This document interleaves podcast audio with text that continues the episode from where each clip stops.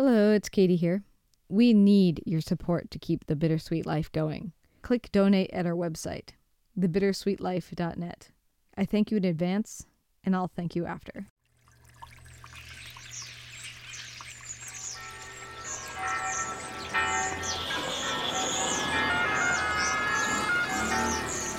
Welcome to Rome. This is The Bittersweet Life with Katy Sewall and Tiffany Parks. Hello, this is The Bittersweet Life. I'm Katy Sewall. I'm Tiffany Parks.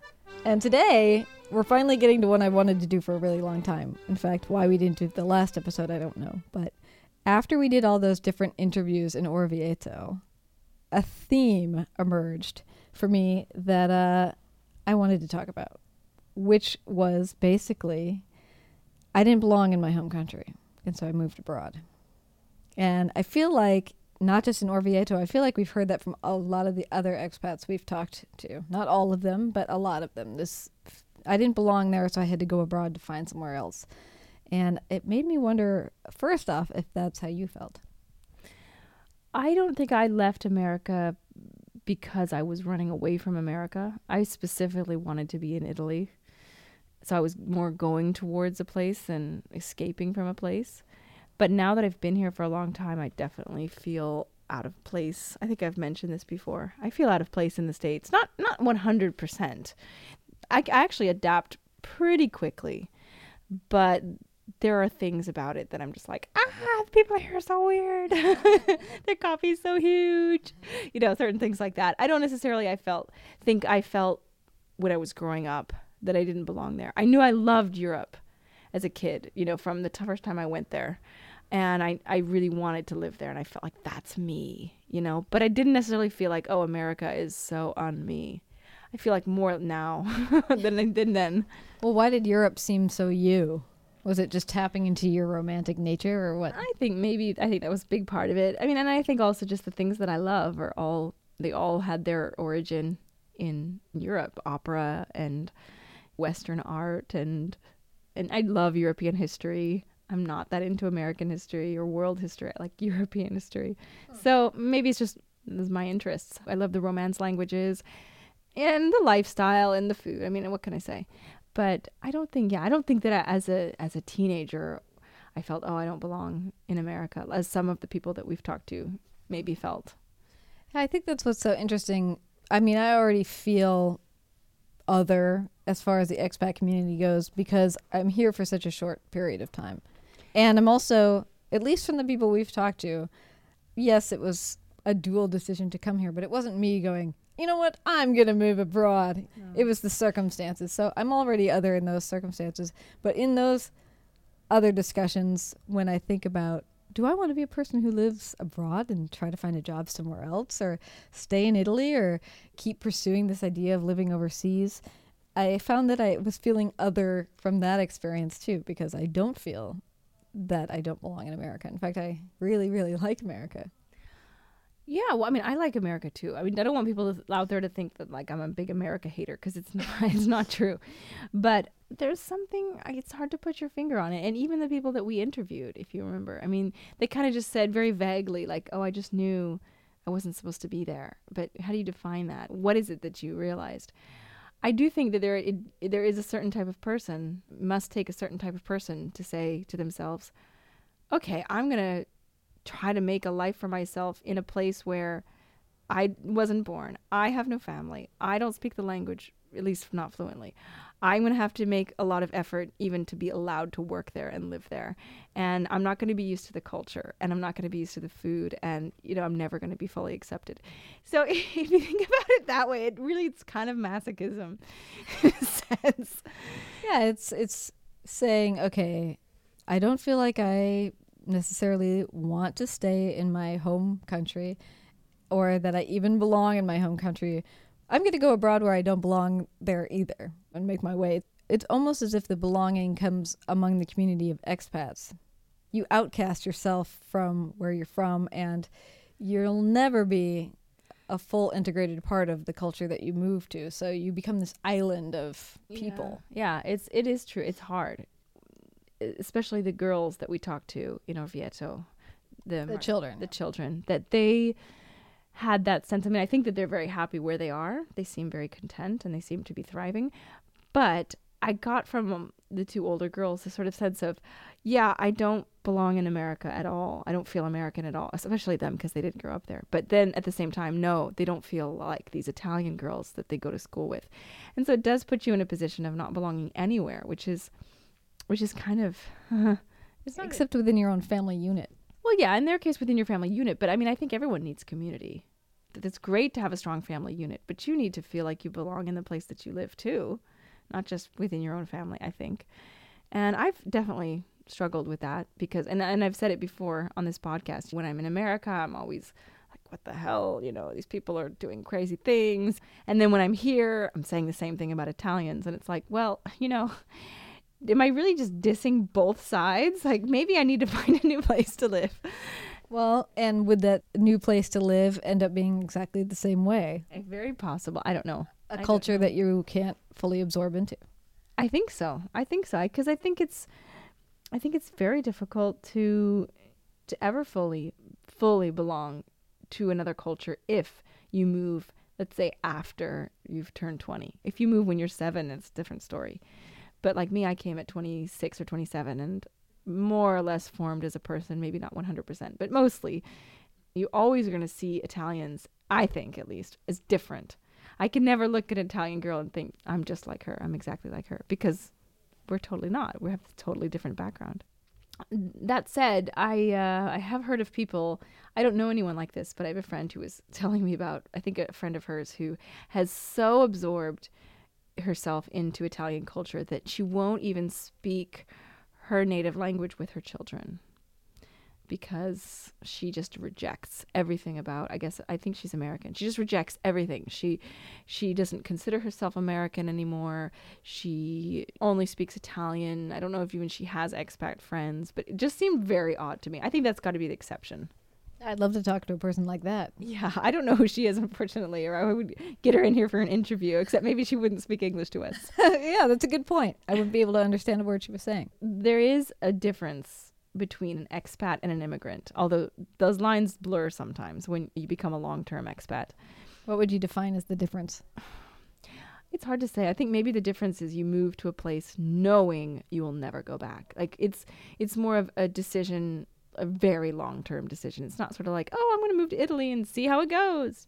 Usually it is because the living conditions in that person's country are not favorable and they want to seek a better life for themselves and their family and they give up a lot to start afresh.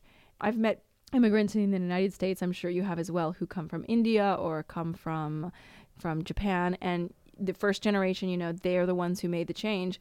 Now I'm, I'm, I'm actually not talking about people I've met in the United States. In my personal experience, it's happened here where I'm on a tour, I'm, I'm leading a tour, and I always, you know, when I used to do big tours, I would have people from all over the world on my tours, there'd be a family that was clearly from India, and I would ask them, you know, where are you from? And they would say, we're from Michigan, which I can totally get. But at the same time, it's as an expat myself, and not an immigrant, at least not yet, but it is kind of odd. If I was in Japan and someone said, where are you from? I don't think I would say I'm from Italy. I would say I'm from America. So that's always been kind of an interesting yeah, aspect of it to me. Do you think when you're a full immigrant, when you have all your papers and your Italian driver's license that your answer will be Italy? I don't know. I don't think it. I mean, I don't.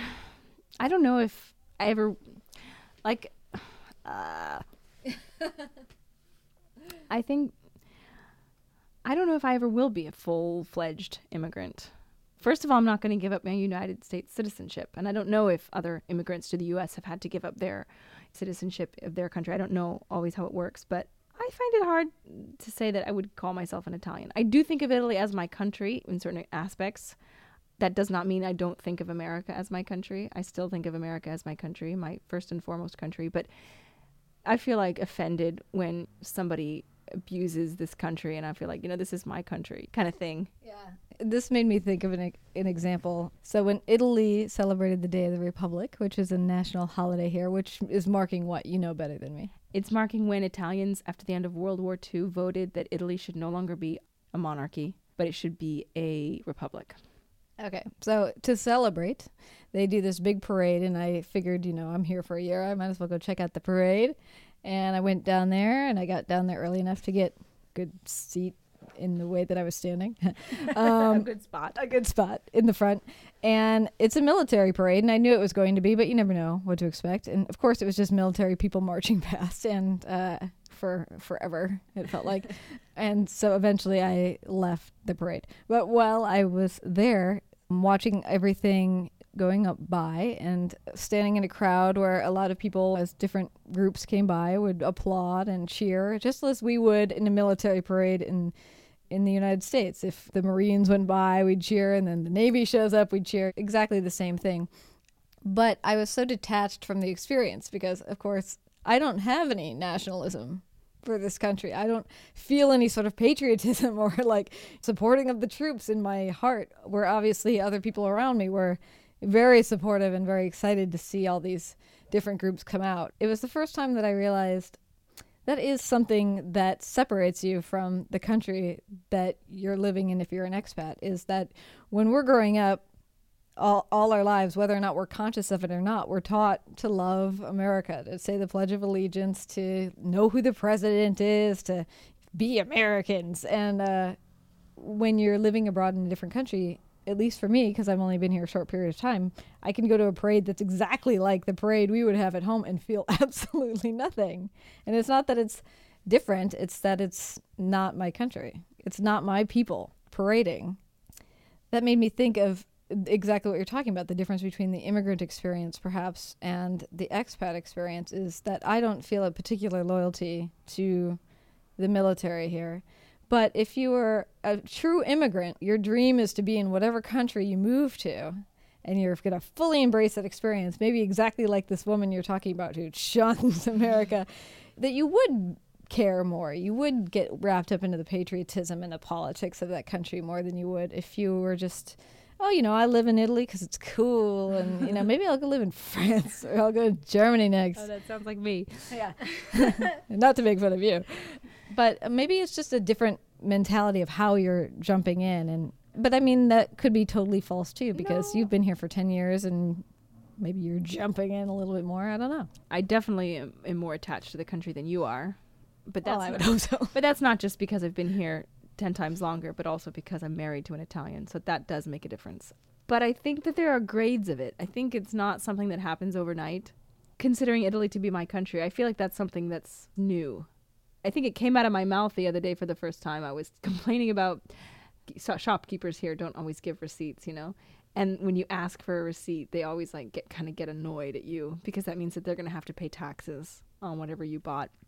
I was complaining about this to to one of my coworkers who's Italian and I said something like, "Here they're trying to make me feel bad for asking for a receipt when that money is just going to go to help our country." And I said our country in this way that, you know, it's also my country. So that was the first time it came out and it kind of surprised me actually. and did she look at you snidely No, she didn't. She didn't. She let it pass. But I do think, as far as going back to your patriotism thing, I think that is a distinctly American thing. I don't think people in other countries are taught to love their country the way that we are. well they are in north korea or I, I mean i'm sure in, that in a few countries, yes, in in a few specific countries, of course, but I think in your average European country, people are not raised to. Oh, I'm so proud. I'm Swedish. It's the best country in the world, which you know it very well could be, from what I've heard about Sweden. But uh, I just picked that randomly. But because he loves sweden yeah, but but I feel like we're taught America's the best country in the world. Why are we the best? Because we have freedom. Forget the fact that who, knows, 79% of all countries have freedom. You know, just close your eyes to that fact. We're the best country in the world because we have, you know, this and this and this, all these things that are totally normal in the, you know, in the developed world. We're taught to have this sense of pride and patriotism. And maybe it's because our ancestors fought, our forefathers, quote unquote, fought so hard to gain independence. And that's very likely the reason. Well and probably because we're a country of immigrants people who really chose to be there under great duress oftentimes Yeah, that's a good point. So I don't know. That's just a guess. But I mean, going back to this expat feeling of being stateless like they belong nowhere. What is that? What's missing? Is that just that you don't feel like you culturally belong and you'll never culturally belong or is that is it more than that that you feel no sense of nationalism or great love and support for where you're living? I think it's that when you live so long away from your own country, you automatically detach from it in a certain way. I mean, you can still love your country and you can still miss it and all of this, but you're not going to feel the same way. You're going to you see your country from a different angle and you see its flaws. And so that automatically makes you feel other. And you live in a completely different culture and you get used to that culture and so that makes you feel other and it makes you feel all these things make you feel different. So that's the one side. The other side is like I said before, as long as you live in a country, unless you grow up there, I don't think you can ever completely 100%, even if you pretend to. I don't know if you can ever completely feel like you're part of that culture. I mean, maybe there are people who do. I've only been here 10 years and there are people who've been here 50 and they probably would say that's not true. But I'm always going to be seen as a foreigner. And that doesn't necessarily mean it's a bad thing. I sometimes get treated more nicely because I'm a foreigner occasionally. And I mean, I'm lucky because I come from a country that is looked upon favorably. I don't necessarily mean politically because everybody has their own opinions about that, but I'm not seen as someone who's going to leech onto the system and Yes, I, I totally know what you're saying. I, I mean, another question that arises for me, just to end, when it comes to being an expat, is it easier to make friends with whoever, as long as they're another expat? Is that a common enough experience? Like you share enough of this otherness. I don't quite belong to anywhere. We've all made similar decisions to each other to form friendships. Absolutely. Definitely. I mean, I think, and I don't know what, you know, the experiences people have as being an expat in another country because I've only really been an expat here. I don't really count my Canadian experience. um, here it's hard to make friends with locals. So I think that's part of the reason. But I think even if that weren't the case, you're more likely to seek out people who have things in common with you and similar experiences. If you're an expat and you're feeling this otherness, is that how you find your place? You find other expats who are also feeling that otherness. I you know, I don't think it's that simple. I cuz I think that if you only hang out with expats, you kind of live in this bubble that's not real it is real to you because it's your experience. But I don't like the idea, you know, that you go to a foreign country and you live there long term and you don't make any connection with the country you're actually in and the people there. And it's not the easiest in Italy. It's easier for women because you're hot.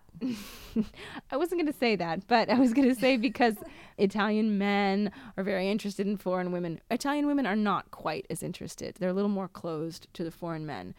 I've integrated with Italy through my husband's family and less with female friends. I have one. and you know, then I have my work, which is also I work with Italians. So I have that side too. But I don't I don't know, I have friends who, you know, really don't go outside of their expat world. Most do though, but just a few who who really just, you know, can't be bothered and don't really care and don't speak the language and I feel like you're not entering into the place that you are that's really being stateless. But they are, yeah, that's true. But they are entering into a community that is where they are. Yeah, but it's but as I think we're going to talk about in a future episode, if you make friends only with expats, you risk the fact that they're all going to leave. Yes, and we should leave it there because that is going to be what the next episode is about. And not just because I'm leaving. Sob. She's really broken up.